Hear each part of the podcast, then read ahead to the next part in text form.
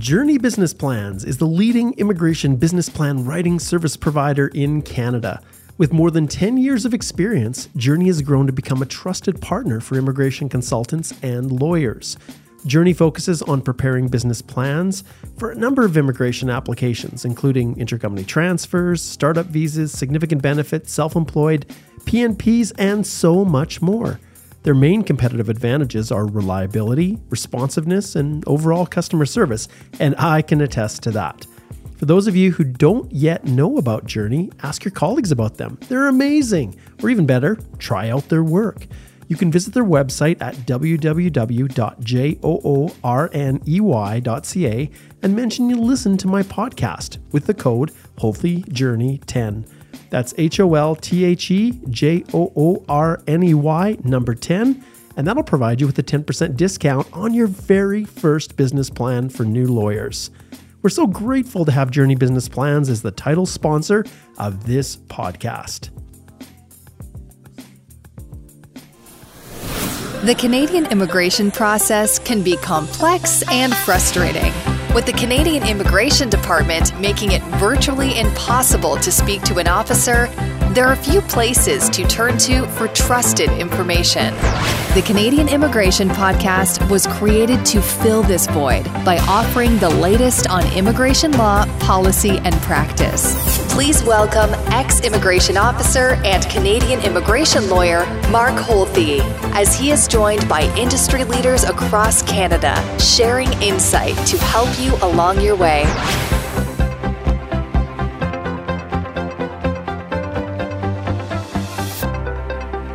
Welcome back, everyone, to another edition of the Canadian Immigration Podcast. I'm here with Alicia once again. How are you, Alicia? Doing well, Mark, and it's interesting to get into these free trade agreements. And you know, we we sometimes don't use them until we happen upon a candidate who happens to have nationality of one of these countries, and then all of a sudden you've got options again. Exactly. And uh, it really is, I've described it as this in the past quite a bit, but it's kind of like a buffet kind of like a Chinese buffet where you go and you've got all these options and choices. And um, I guess it's not completely free to choose whatever you want, but there are different considerations when you're bringing people in. And the first thing that you do look at is the country they're coming from. So today we're going to talk about the Canada Chile free, t- free trade agreement. Um, why don't you introduce it? Just give them a little bit of background about how long it's been around and and uh, where the current situation is with that agreement between Canada and Chile. Mm-hmm. So, this was interestingly the first free trade agreement with a South American country and Canada. So, it was actually one of the original ones. It entered into force in 1997 and it was modernized. There was an overhaul in 2019, which was interesting and significant in that there is now a whole chapter on standalone chapter on trade and gender. And so this is a, a first for canada's uh, free trade agreements. And there's a whole framework which is interesting for the parties to both cooperate on trade gender. They're recognizing that international trade is not gender neutral, and there's a committee that's going to share knowledge and best practices for programs for women entrepreneurs, um, women who are leading SMEs, and encouraging women's participation in national but also international economies. So this is a a nice progressive step, I would say, and they do have reporting that happens on a, a regular basis after enter into, entry into force. Very cool. Do you think that this is a precursor to things to come with other countries. Um, I wonder what's unique about Chile. You know, I know that it's quite a progressive country to start with. My son, as you're aware, served a mission for our church down there in two years and for two years. And I know at the time they were going through some pretty significant um, adjustments to what would be the equivalent of their Charter of Rights and Freedoms kind of thing and uh, and so they were, you know, it, has been going through a number of different um, iterations, and I don't know what the final stage is, but they're definitely, when in terms of South American countries, they're they're one of the more progressive countries in in uh, in that continent for sure. Yeah, and I, I would hope that this is a a way that Canada is going to move forward, especially because if we are neglecting 50% of our population, there's a lot of talent out there that can be getting missed. And so, if there's anything that we can do to foster trade, especially with, with women in countries that are professionals, for example, then that is going to be of benefit to, to both nations. And the other thing to mention, too, it's not only the Canada Free Trade Agreement that Chile is trying to negotiate, there's also other international agreements that they are in the process of trying to ratify. So it's not yet ratified in Chile, but just to mention that Chile is a partner in the Comprehensive and Progressive Agreement for Trans Pacific Partnership, so otherwise known as the CPTPP. um, so that one, yeah, it's a mouthful but that one is in force between Canada and Australia, Japan, Mexico, and New Zealand. So Chile is a partner but has not yet ratified that agreement within Chile. So um, we're waiting for that to come into effect, but they are on the radar screen. And they are also doing ongoing negotiations with a Canada Pacific Alliance Free Trade Agreement. So Canada is moving forward with Chile on a number of fronts, but as we mentioned, right now the only option is the Canada Chile Free Trade Agreement. I remember when I was on the national executive, we met with um, one of the head uh, officials, at least within the department, that was spearheading the expansion of our free trade agreements. And they were very aggressive and uh, they had big plans. And this was a, a year or so before the pandemic hit when it kind of slowed things down a little bit. But uh, for sure, we will continue to see, uh, and, you know, probably even within our practice, Alicia, before you and I decide, oh, we're done with this Canadian immigration, you know, we're going to have, I, I, can see Canada having agreements with many, many countries all over the world. And when you look at the US, um, uh, one of the uh, podcasts that we did was treaty and uh, traders and investors uh, a few a few episodes back, and I remember talking with um, one of the, my U.S. colleagues, U.S. attorneys, and they were really the pioneers in this whole concept of treaty trader investor uh, agreements with countries all over the world. And um, and so they, you know, when they entered into the agreement with uh, under CUSMA with us, that was something that they included. But Canada was really quite foreign to us, uh, and we really don't use the the trader uh, trader investor program um, those categories a lot in Canada. But the U.S. had fully adopted and just loves them more so than the intercompany transfers. Well, I can see as we go forward in Canada that these these agreements really are going to be uh, a fairly large staple as long as individuals fit within the narrow parameters uh, of these, uh, you know, of the trade and, service essentially.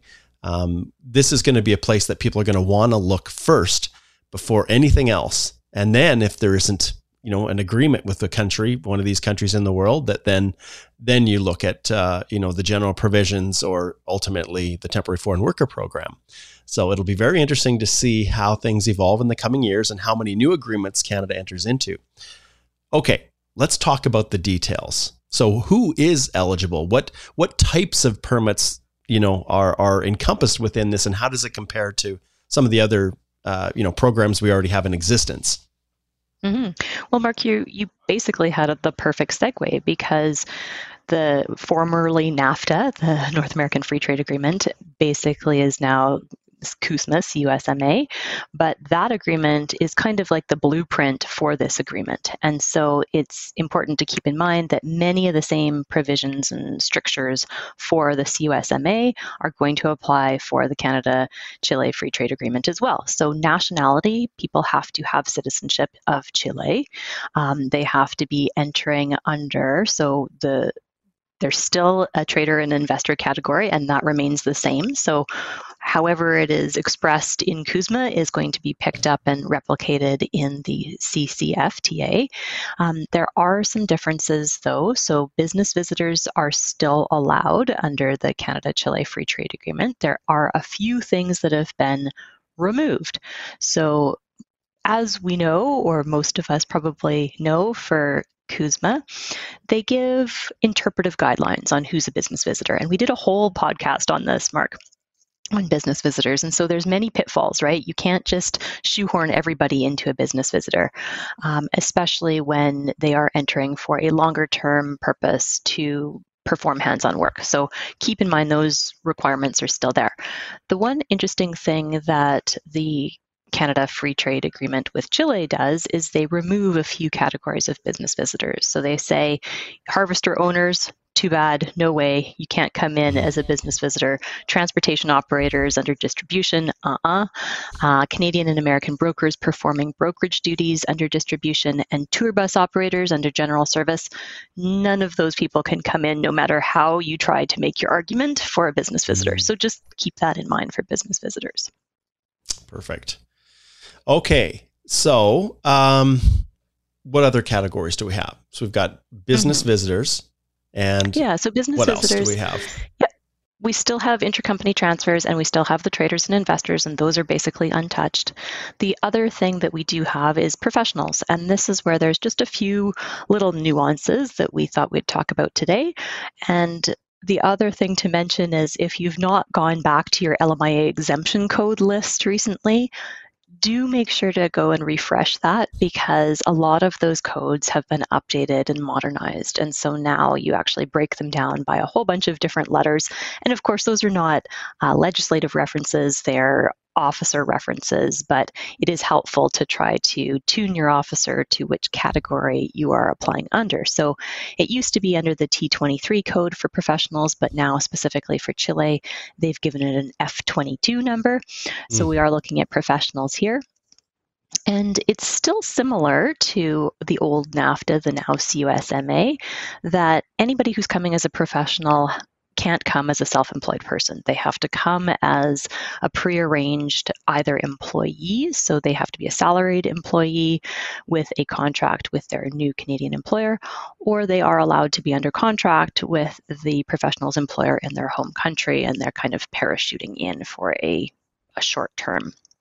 So, yes, professionals, and not like the business visitors where you just have interpretive guidelines, but similar to CUSMA, you have a very restrictive list of here are the professionals. And same thing, there's 60 of them. It's the same 60 professionals, nothing has been added to them.